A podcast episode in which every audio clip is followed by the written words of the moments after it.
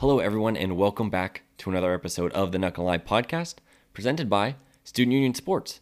We've got a great episode for you today, a lot of stuff to talk about, some great guests. Let's get into it.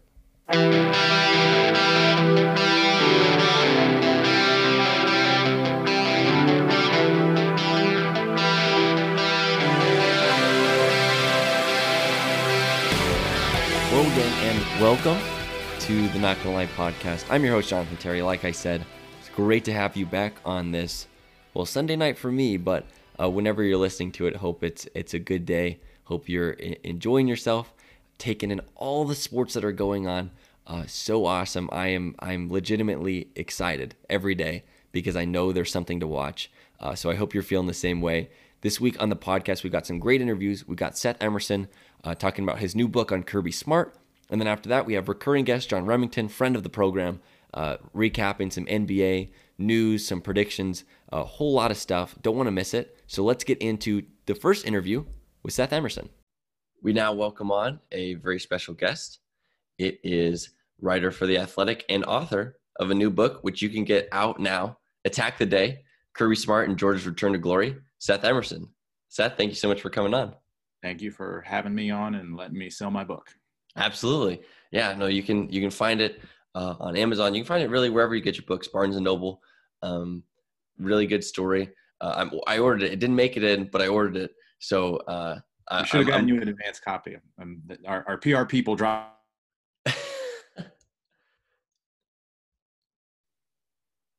oh yeah, no, I I think I think so. Something something that, but it's okay. Um, still got a, a lot of questions to ask you and a lot of things to go into it. Um, but first off, um, we had a guy on last week, Brandon Sneed, who wrote a book on Lincoln Riley, um, and it was it was a unique situation because Lincoln wasn't actually um, he didn't he didn't like the idea of a book being written about him. He thought he was too young. Um, what were did you have any challenges? Maybe not uh, to that aspect, but did you have any challenges uh, in yourself in writing that book?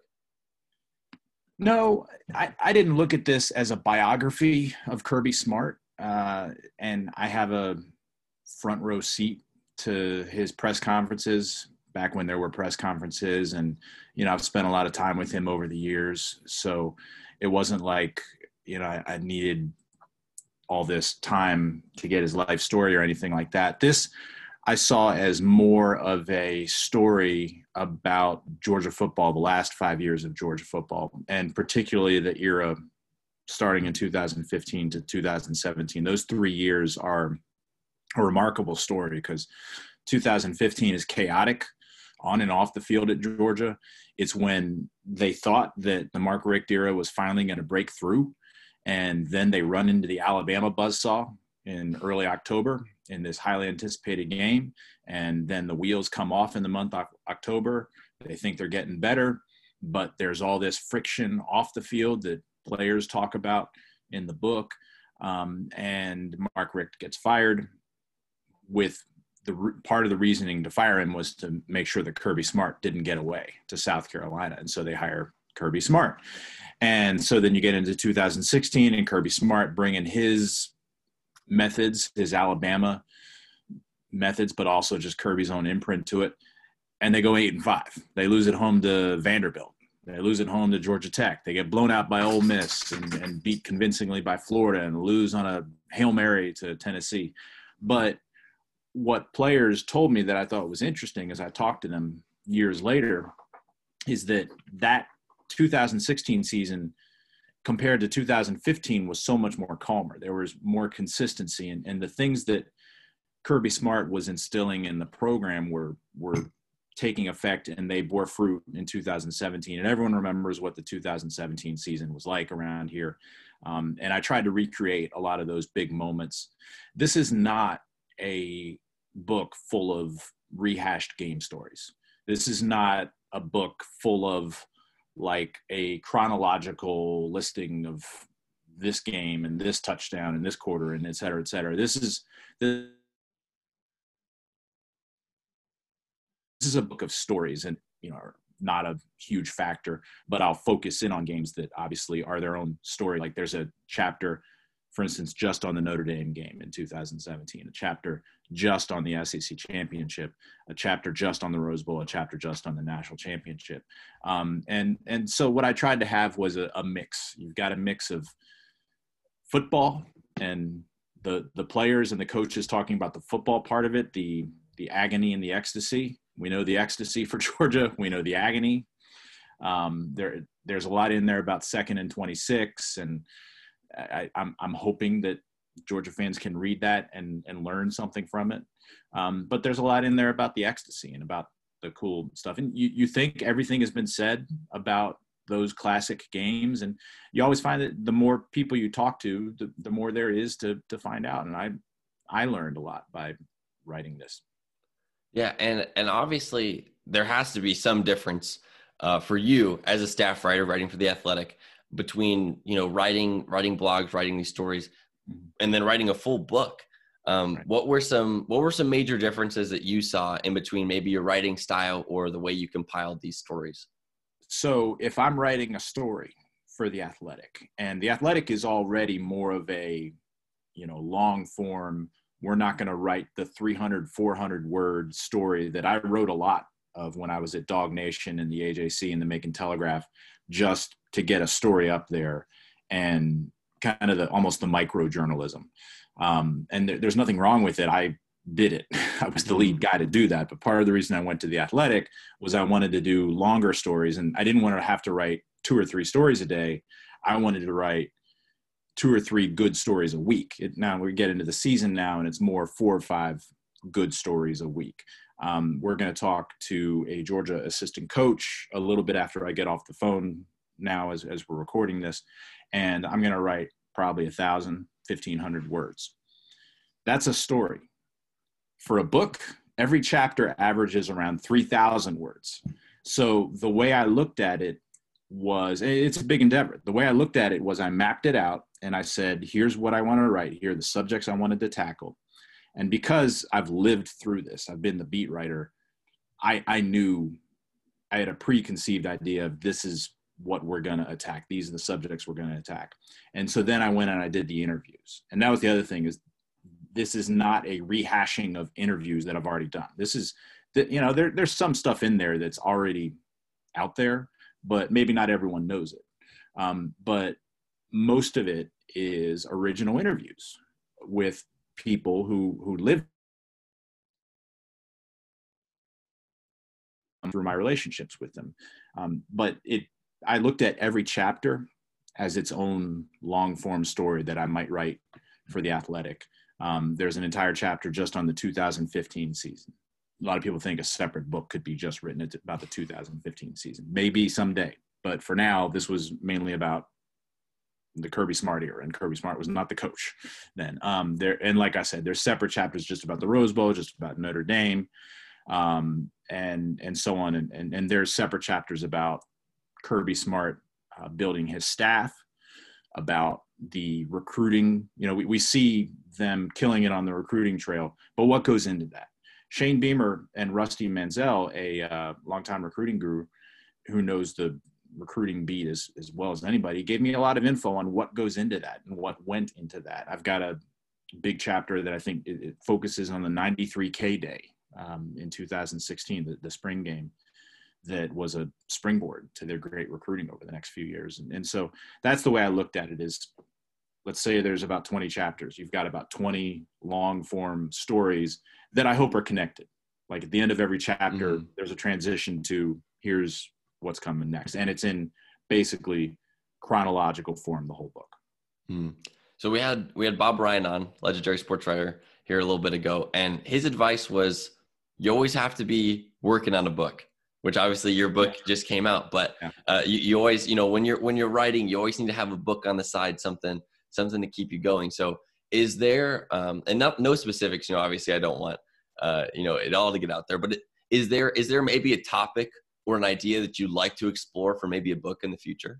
Well I, my wife and kids are ordering me to write children's books now because my my son is seven and he's uh he's a huge sports fan and a huge reader, so he's reading old Matt Christopher books. Mm. I don't know mm. if that name rings a bell, but I, I read them when I was a kid, and and so they want. I, I have my own children's book ideas, but that's that's fiction. I'm not sure that just because I wrote a nonfiction book that I can now just transition into fiction. So I don't know. I mean, yeah, I'm, I'm 44. I've been in sports journalism for 25 years now, and I've had book ideas in my head before going back to my days in Albany, Georgia, when I, I wanted to write about the basketball scene there. Um, I, I, I thought I'd be interested in doing a story on the music scene in Athens and how Little Athens, Georgia became this, you know, the landing point, shooting off point for the B 52s, REM, widespread panic. But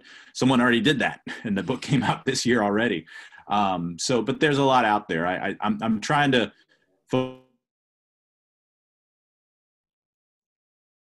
What the next one is, it'll probably land in my lap at some point.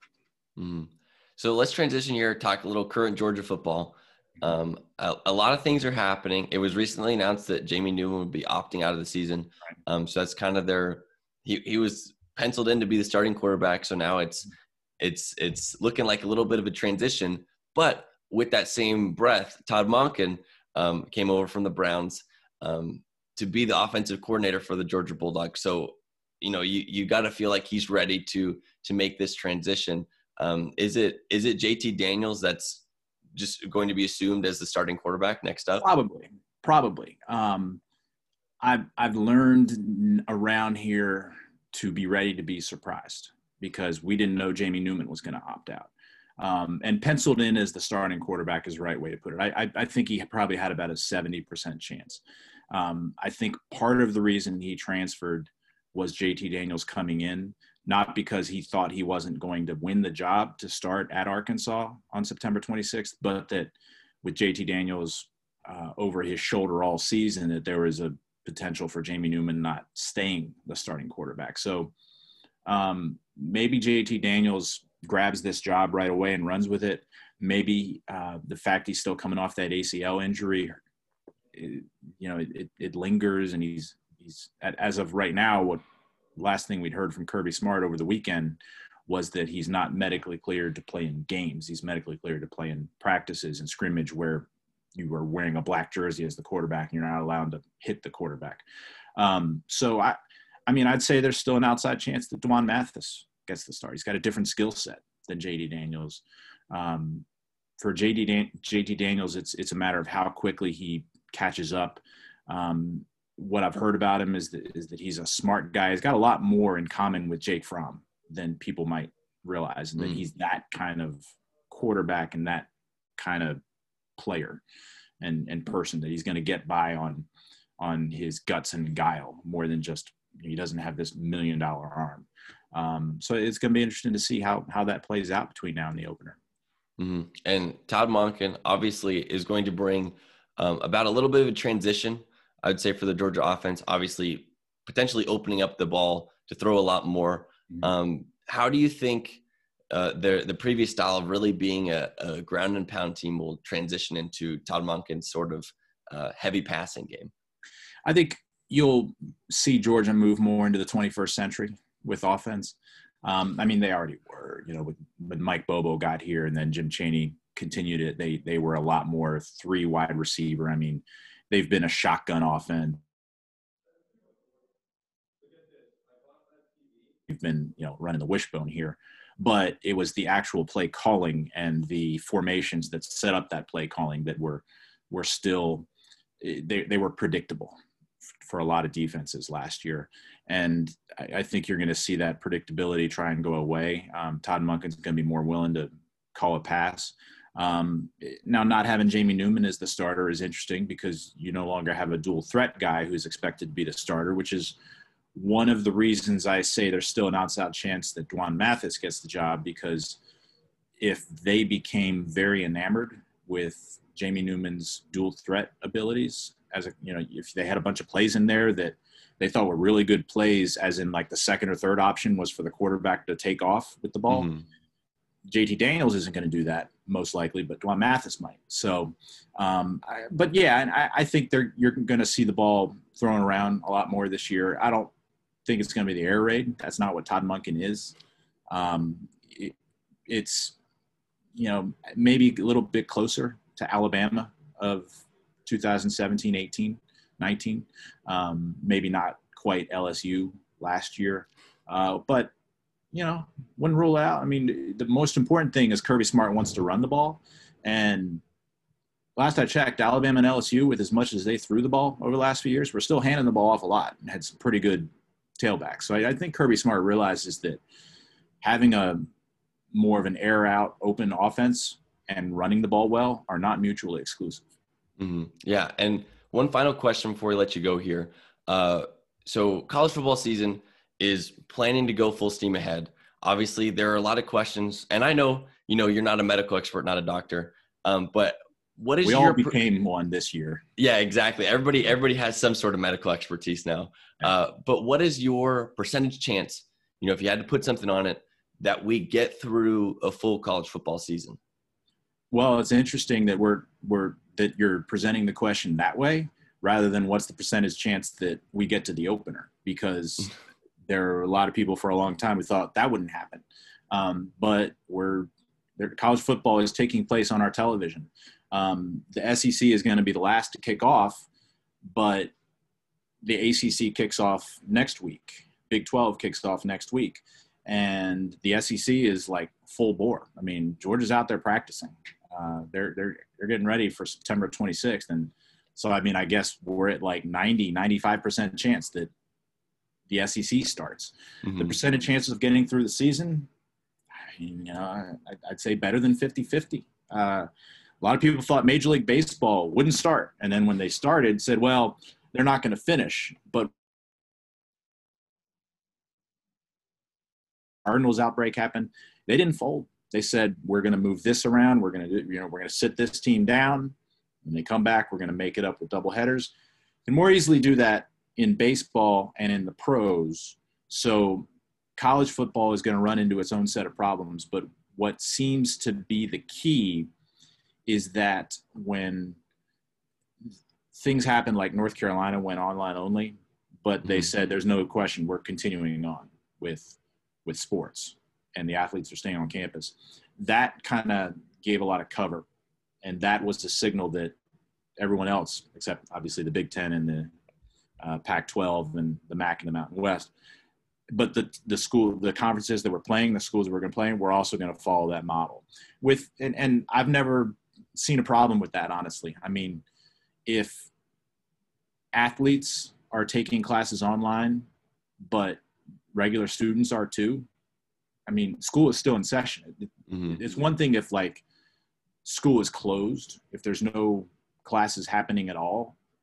Yeah, that's that's one thing. But if, if school is happening, it's just online for everybody. Then I, I think these colleges have figured out that they can still play sports.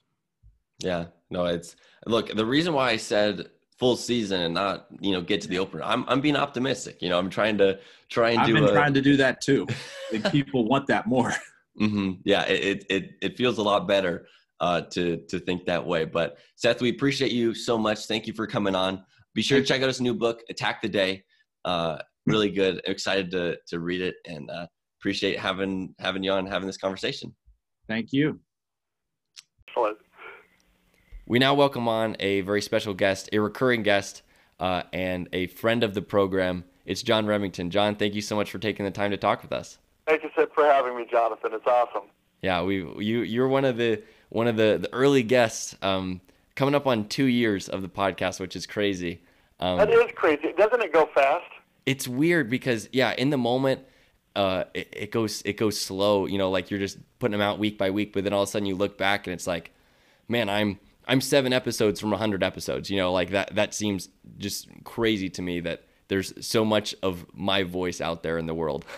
Are you finding it a grind, or is it still a labor of love for you? I mean, you're able to produce the content, explore the explore the subjects, and just sort of have it come rolling off your head, or is it a grind where you you, you got to sit down and just push yourself through it? I think there were definitely a couple weeks during quarantine where I was where I was uh, there was just no sports going on. I was like, man, what am I gonna do? You know, and there were I'll be honest with you, there were some some like average episodes. You know, episode where I just sat down and it was just 30 minutes of me talking. I was like, you know what? I got to do it. I got to stay with it. Um, but now that sports are back, like I, I genuinely feel like really excited. You know, and when I get those good guests on, like we were talking about just before we started talking with Bob Ryan, like that gets me excited. Those kind of guys, those interviews, and and when you know I get that energy back, it's just like, uh, I, I I mean I feel I feel like weird for saying this because I've only been in it for not even two years, but like I remember why I do it. You know, if that makes sense. I feel like that sounds really cheesy, but I feel like that's the best way to describe it. Well, it is the best way to describe it because it should be a, an absolute passion of yours.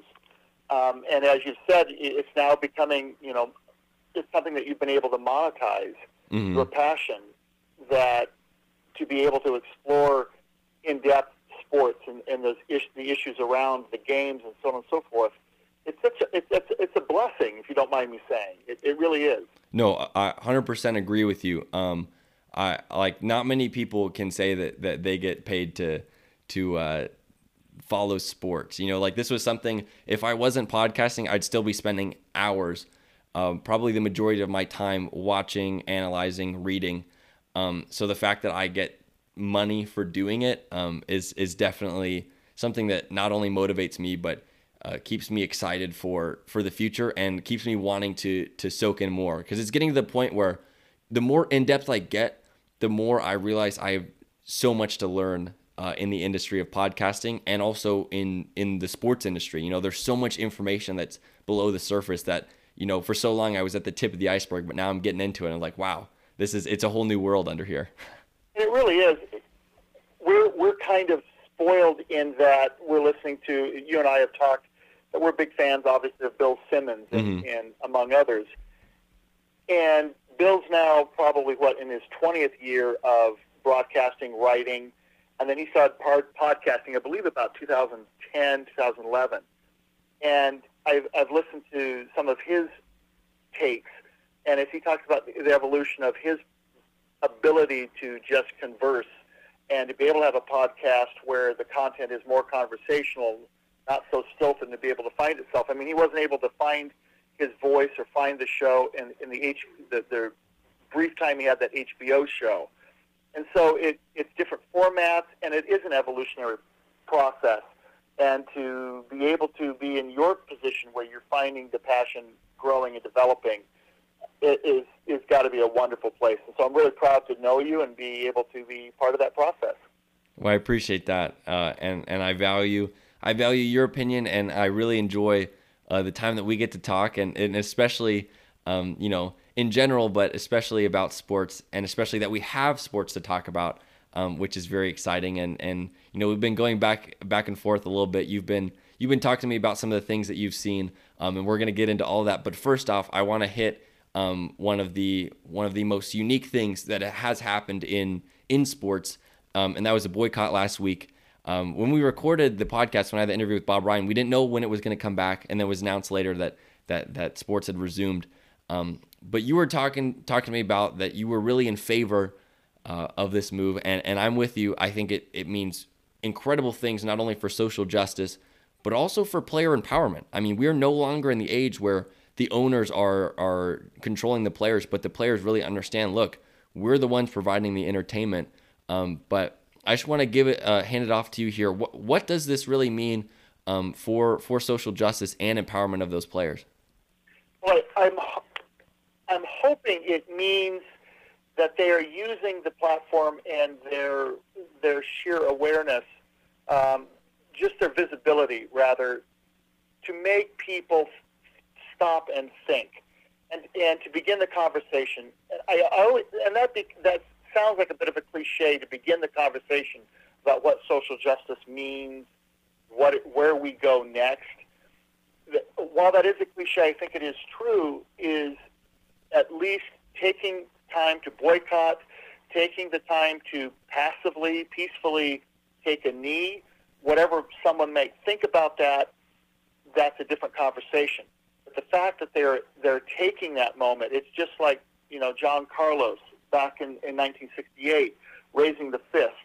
People had all kinds of reactions to that, but that was a that was a peaceful way of opening the conversation to the changes that uh, we as a society, as a country, and really as a world need to make.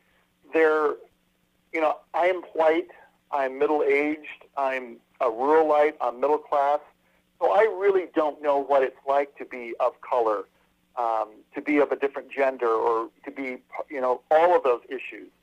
And it is time for people who, you know, in my position, to really listen and to listen to the the stories of what these these athletes or, or people are experiencing, whether they be athletes. And it was it, was really interesting to me. Mo Harkless talked about during the boycott.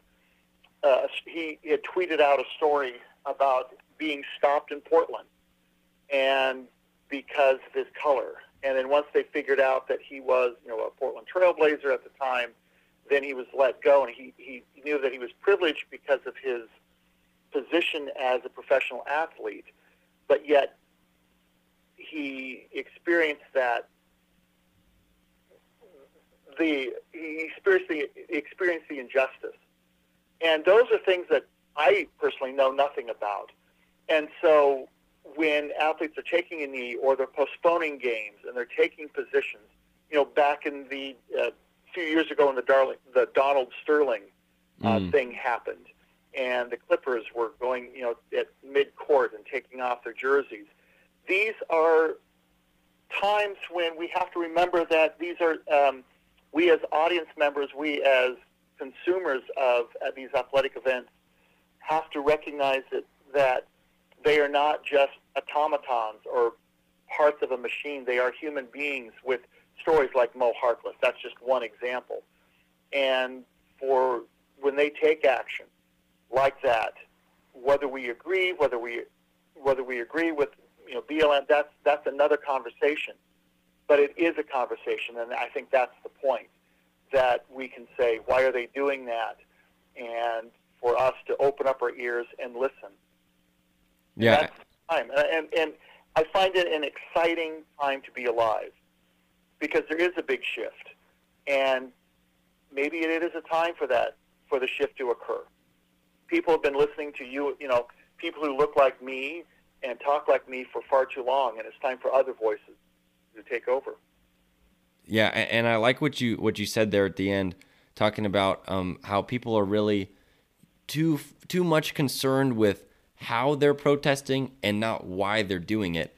And I think that that is the biggest roadblock at this point, uh, because you can send this strong message, and the NBA players are using their platform uh, because you know whether or not you agree with it, they have a right to to say what they want. And if you tune in, it's my belief that if you tune in to watch basketball, uh, you're tuning in to see these athletes perform. But the minute you say stick to sports or or don't protest that way, you're basically saying we value you because of what you can do, not because of, but not your opinions or what you think. Because, uh, and, and that doesn't sit right with me because as a as a person, a college student who's never played professional basketball, if I can sit here and make money off of them, uh, off of my, me talking about them, what I think, analyzing them, but then all of a sudden I draw the line and I think that they're out of bounds uh, for talking about political issues or issues that face um, the people around them or the people in their community. I mean that that, that makes me a hypocrite, right? Like I, I have no bounds to be talking about these guys. Uh, if, if that's the case, you know, I, I'm out of I'm out of luck. But I think it, it is very it's a very powerful thing that they're doing. And also recognizing that look, we you know, they, they chose to kneel for the anthem, they chose to put Black Lives Matter on the courts. But after the shooting of Jacob Blake, they're thinking, okay, we're doing all this and we're not seeing real change. We're not seeing legislation pushed. How can we take this to the next level? And I think what they came out of it with with trying to turn all the arenas into voting stations, um, that that was the biggest change for me because that's the way to get something done in in our country with with democracy. Um, and the most powerful messages on any of the jerseys to me was vote, right? Because uh, you you can say all this stuff, but right now, if legislation doesn't change, you know, nothing's going to change. Uh, and and unfortunately, that's how it's it's set up to go. But I applaud the players for taking a stand and really making a, a huge power grab because it's no longer the owners that are in charge anymore. The players are are controlling the narrative, which is which is very cool to see.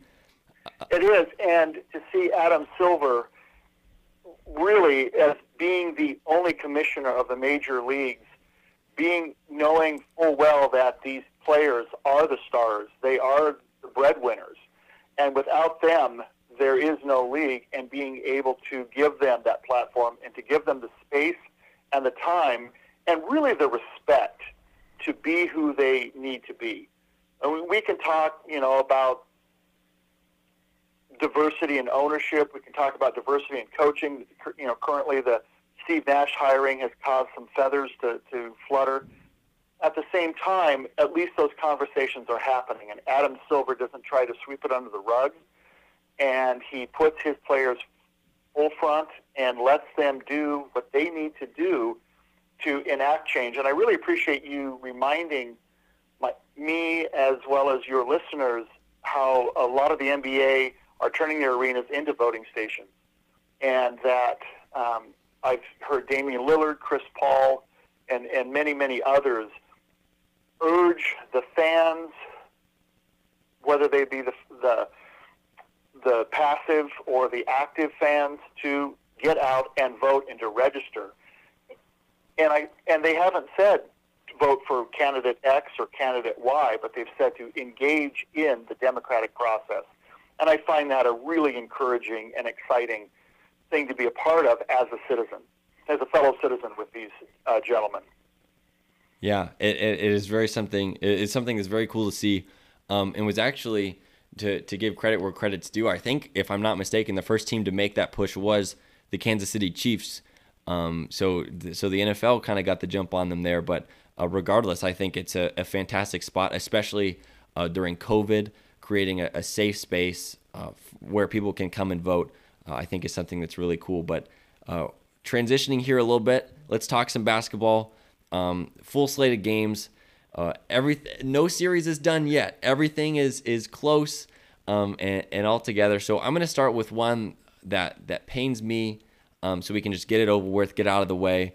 Uh, we were half the Celtics. Uh, for those of you who don't know, we when I say we, uh, we were half second away from going into this Monday feeling pretty good about a sweep, uh, and or, or or at least winning in five, uh, depending on how that that last game went on Saturday. But the tides turned off of off of a Kyle Lowry pass to OG Anunoby.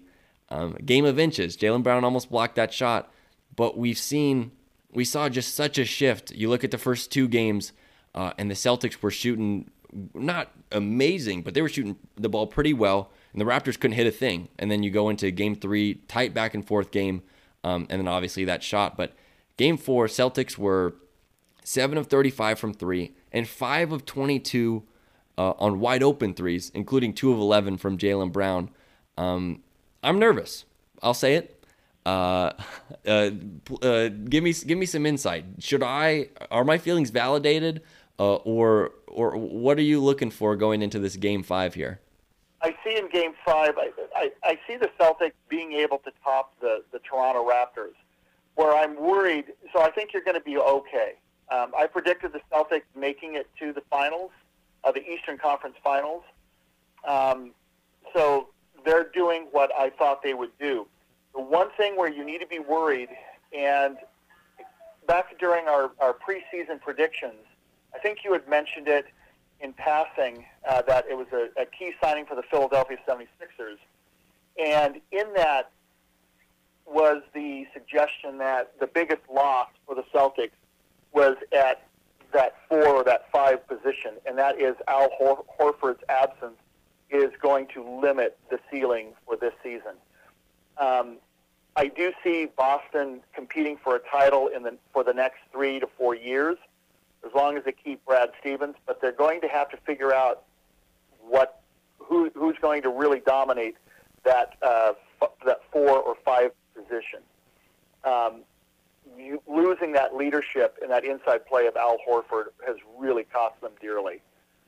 And when they go up against Miami in the finals, maybe to allude to our next conversation, um, that's going to be a problem. Um, Jaylen Brown's consistency is another cause for concern I would have, as well as Kemba's health. he's he doesn't seem to be ticking on all four cylinders properly. Um, there's been some concern about his knee, um, and I, as Kemba, Kemba and Jaylen Brown, those I've been fine with um, Tatum. Tatum, you know, is, is the he's the motor. Marcus Smart's defense has been incredible, so they're going to be okay. Um, um, just like I said, the lack of the five is really going to cause you. It's going to cause you depression. Yeah, and, and and the thing is, Daniel Theis has the movement uh, to be a decent center, but he's just lacking that size, and and he was getting dominated by Joel Embiid. Um, he I, absolutely has no sense of spacing, and he has no sense of boxing out. Just the simple mechanics. He's like a Hassan Whiteside uh, in Celtic uniform. Mm-hmm. He he is always out of position. Now he has a he he is aggressive, but he he's trying to go for the athletic play as opposed to the basketball play. If that makes any sense. Yeah, no, no, I agree 100. percent And and I think the issue, uh, and and I agree 100. percent Obviously, I guess technically with with my own words, um, in in missing Al Horford, um, because you you're missing not only a guy who can shift, a guy who can guard, really the two through the five in terms of movement. I don't know how much was there uh, this past season, but um, yeah, you, uh, that leadership, the veteran, you know, calmness to the team. Um, I think they're definitely missing that. Not to say that they don't have experience because it was Jaylen and Jayson that led them to the Eastern Conference Finals uh, in Jayson Tatum's rookie year. Um, but man, it's it, it just feels like something's missing, and I think it you know there's a really good chance that they can still find themselves uh, to make it a finals appearance. But um, yeah, there's no denying we're missing a big. Um, Jaylen Brown has has done a fantastic job of guarding Pascal Siakam, in my opinion, um, and really giving him a lot of issues and, and taking him away. But um, you know, obviously, fortunately, it looks like we won't be having to face Giannis if we do make it past the Raptors. Um, but that that would have given us some issues. But you look at all the West has it's it's superstars galore. And do we have a guy, especially if it's somebody with size like say LeBron James or Kawhi Leonard? Do we have a guy that we can confidently put on? uh, those superstars and and know that they're going to get shut down. But I will say to to kind of normalize myself and even out a little bit. Um, this was the first game that we were really we really didn't have a chance to win with you know with five seconds left or something. We won a couple close ones. Um, grant you know I'll, I'll, give it that. And bottom line, this I think the Sixers scored 106 points once, but outside of that, nobody scored more than 105 points in these playoffs, which is I know seven uh, or eight games, small sample size. Uh, but regardless, that's that's some really great defense, uh, especially against two teams that are really good on offense in the Raptors and and the Sixers. But uh, to tie it in here before we move on to the next one, who who do you have in this series? Let's predict next week's article, uh, next week's headline uh, today. Who do you have winning this series and why? I have the I have the Celtics. Um, the Raptors, I think they although I should say, if Fred VanVleet has been amazing, mm-hmm. and um, he could possibly shake it up for me, but I have the I have the Celtics moving on.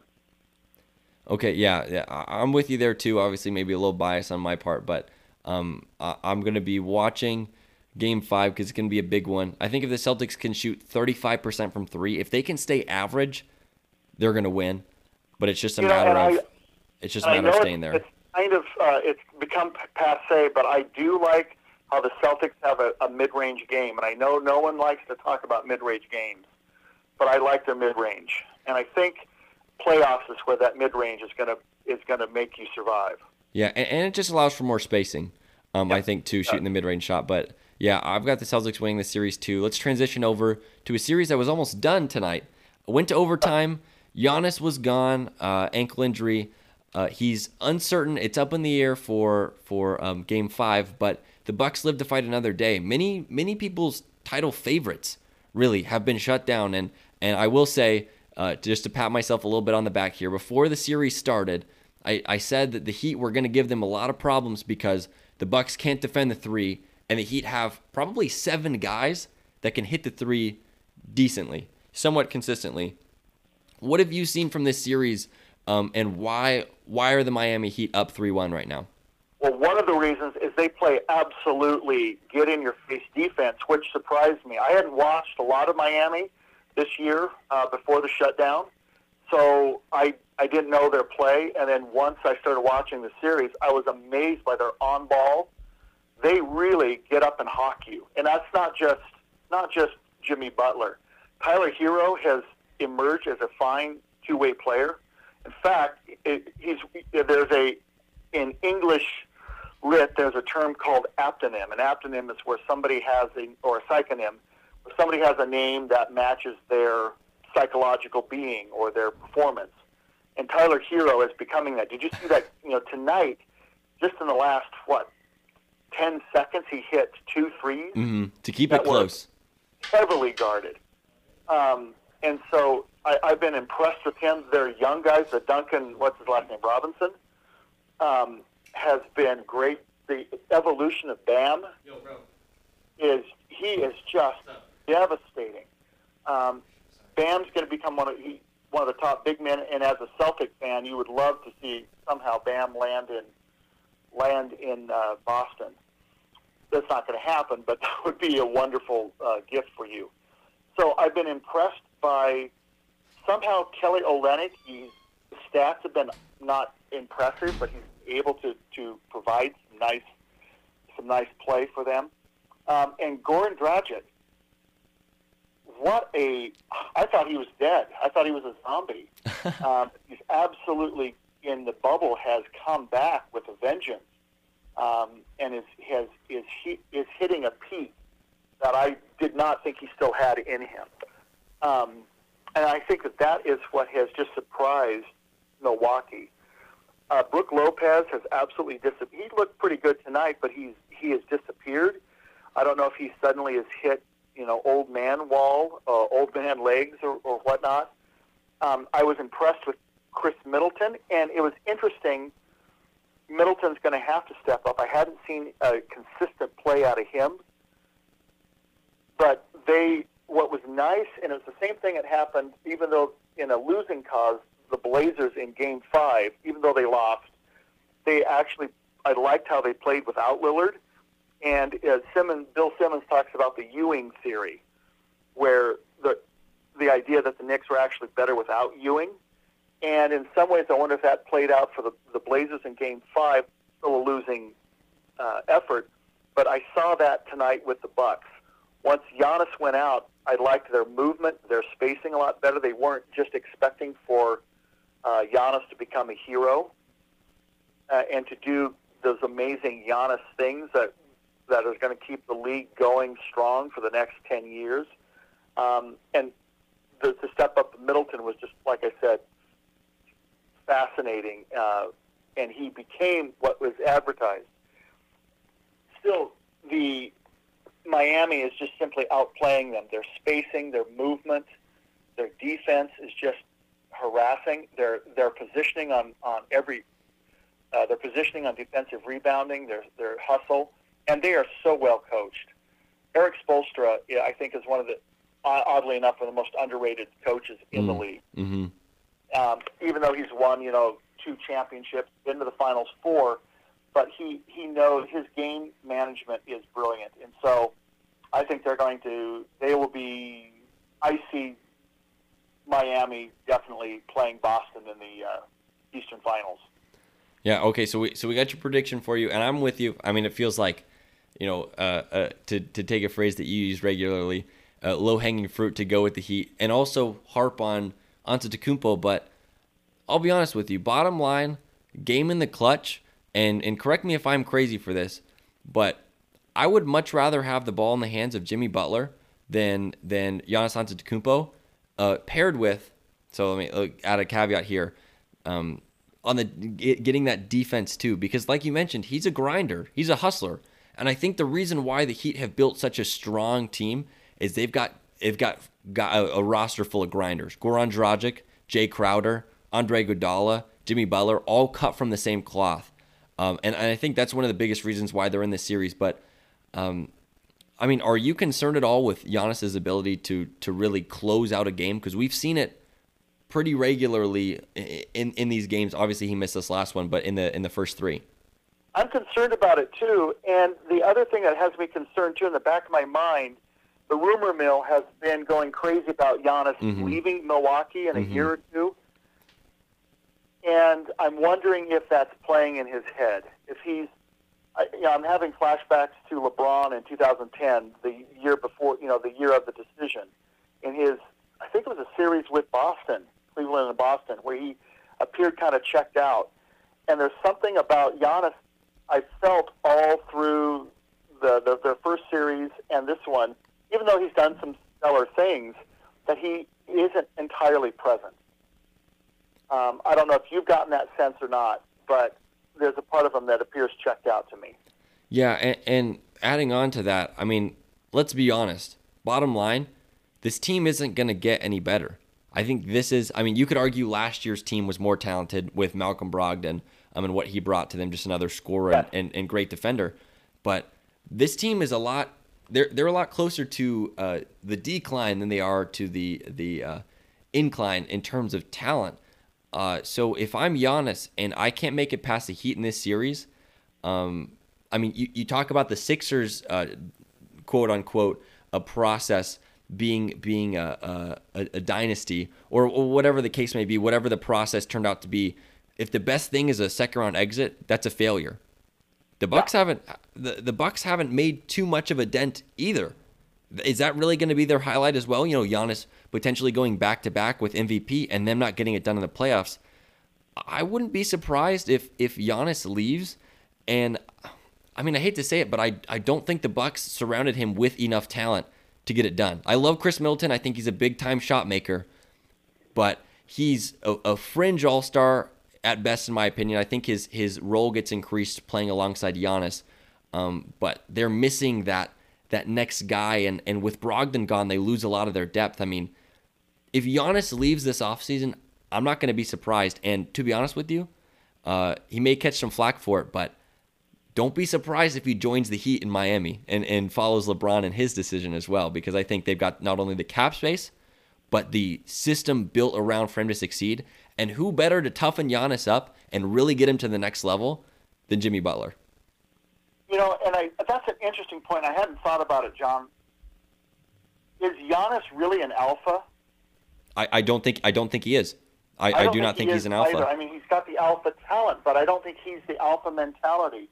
Uh, just like I don't think Anthony Davis, which we'll, you know, we can talk later, I don't think Anthony Davis is the true alpha mentality. But Marcus Aldridge, for instance, thought he was, but he had no business being an alpha.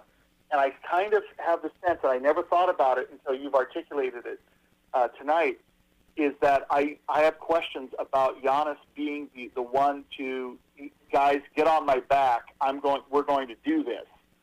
Um, he he makes the noise that that's who he is.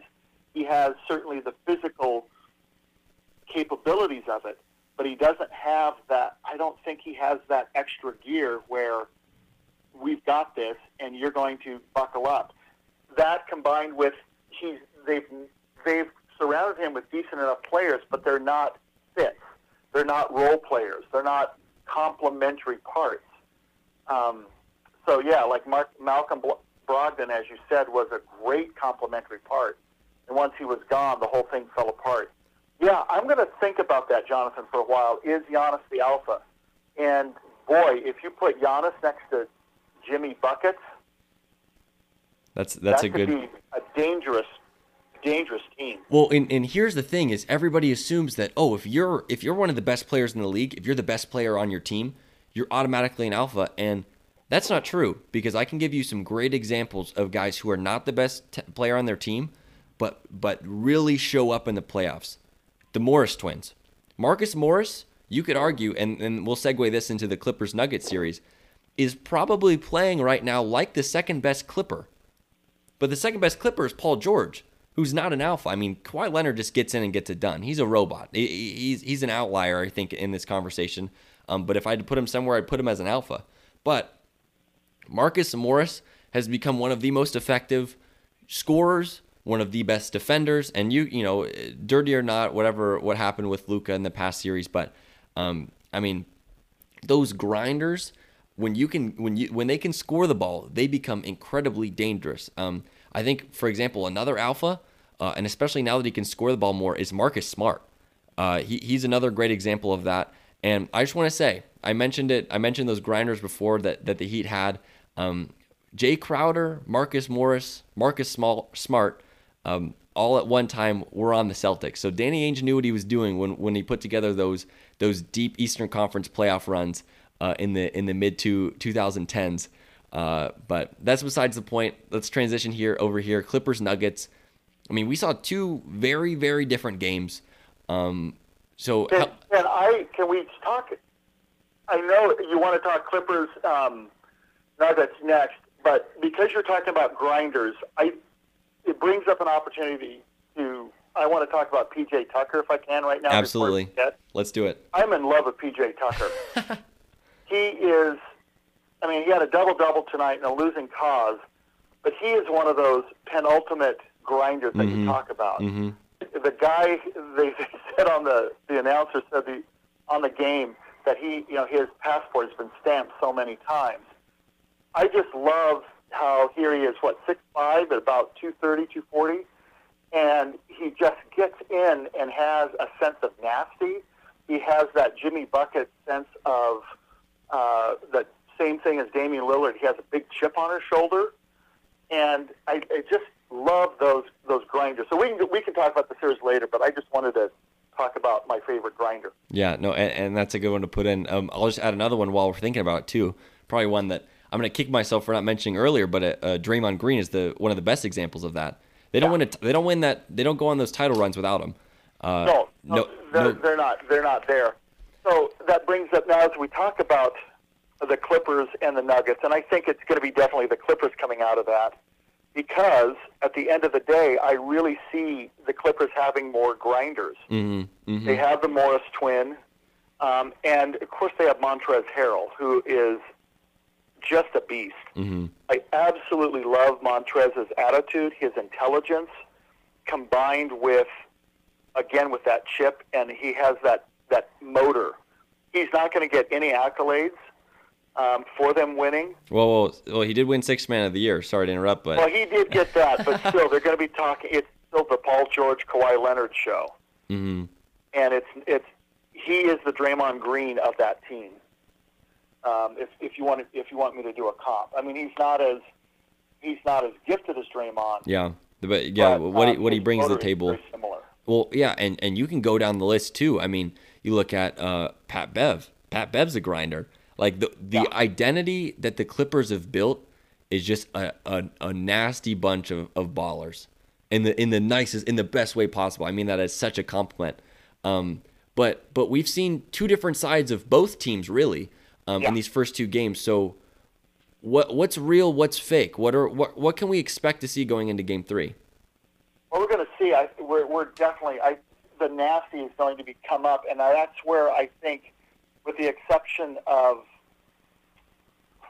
forgive me, it's late and my mind is blanking. Who is uh, Paul Millsap? Mm-hmm. With the exception of Paul Millsap, I don't see as many grinders or, or nasties um, coming up for the Nuggets. I've been totally impressed with the offensive emergence of Michael Porter Jr but he is not he doesn't have the nasty in him yet. And the playoffs is when you are grinding. It is when you're going to gut check because your body hurts you're tired even in the bubble. Um, i just don't see the nuggets having that that extra that extra sense of grind. I, like you said i don't what completely flummoxes me with the nuggets is how they refuse to send Jokic down in the post Mm-hmm. they, they keep him up top because he's a great passer. He's an amazing pass, the best passing big man I've seen since um, Arvydas Sabonis. And so they why he they don't have him maybe start to initiate the offense up top, but send him down low. Is he getting too tired? Does he lose his strength? Um, is it is it a, is a conditioning issue? Because if if he would be willing to grind it and put a little bit of nasty, the I don't see the Clippers, with the exception of Harrell, having anybody to, to stop him. And because of their inability to do that, I, I don't think they're going to be able to. Now the series is going to be tough. I see it going six, maybe seven. Um, I, I do see this, the Nuggets coming back and making it a series. Um, I've been impressed with Jamal Murray stepping up. Uh, Gary Harris back is certainly going to help them a great deal. And of course, Jokic is who he is. But the, the Clippers have such a armada of subs and different role players who complement.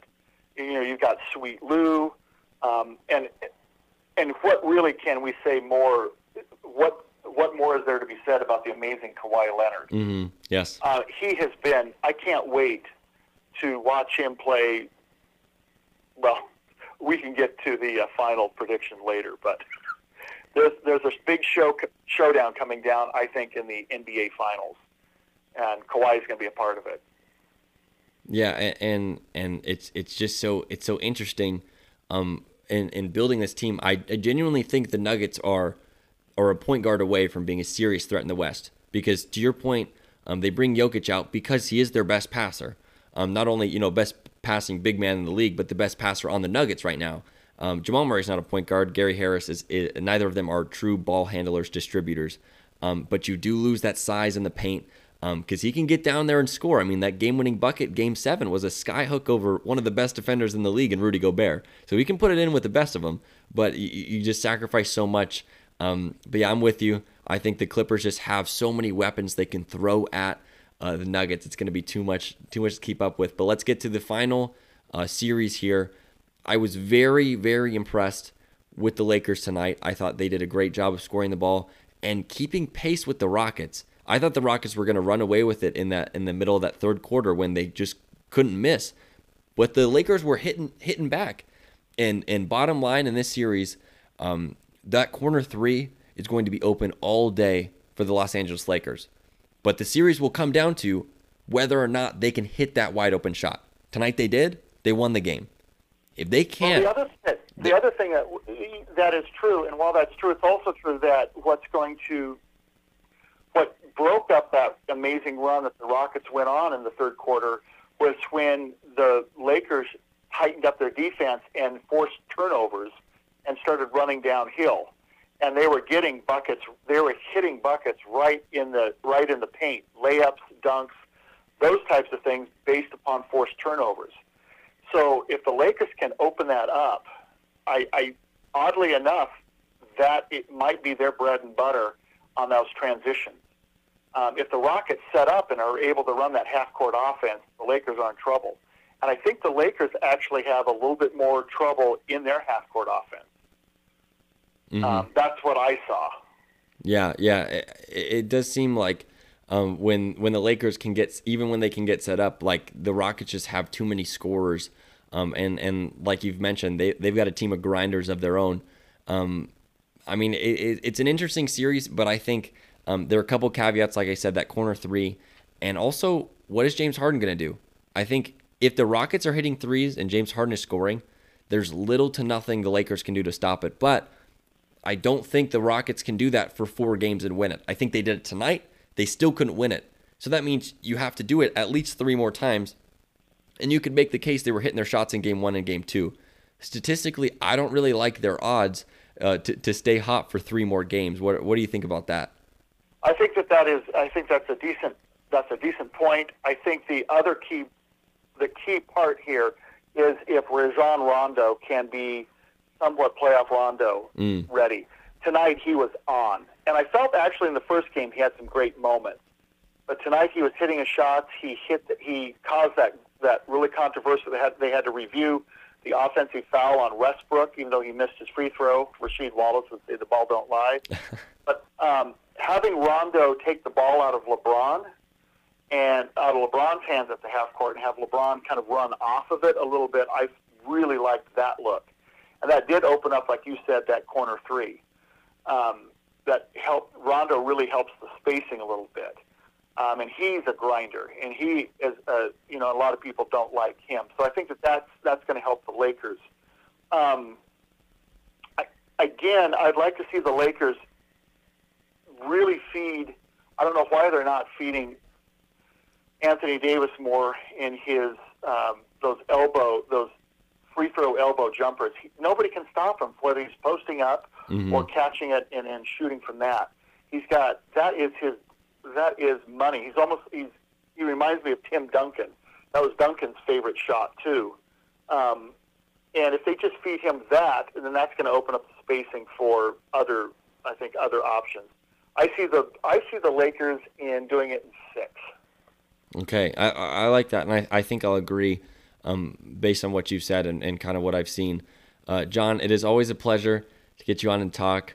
Uh, I mean, I, I said 20, 25 minutes, and here we are at 40, but it's just flown by. It's been such a good conversation. It's been a great conversation, Jonathan, as it always is. So, Mm, so thank you, and I wish you best of luck, and, and keep doing what you're doing. Appreciate it. Hey, but look, before we let you go, though, we need to know that finals prediction uh, and the ultimate winner uh, because, we, I mean, we, we can't leave them hanging. We, we The people want to know. Okay, I'm going to go Clippers in Miami in the finals, and it's going to be Clippers in six. I want to see Kawhi and Jimmy Buckets go at it. That's going to be a that is worth the uh, that's worth the price of admission right there. I agree. That would say? that would that would be something to watch for sure. Uh, well, hopefully, hopefully we can get you on here in the future and, and we can get an update on those on those playoff predictions. Uh, but and, and it- isn't it great to have basketball in August? Who would have thought it? Who would Oh. have thunk? so so great, and it's going clear into October. Uh, it, fantastic. But uh, we appreciate you taking the time, and we'll talk to you soon. Take care. Bye bye.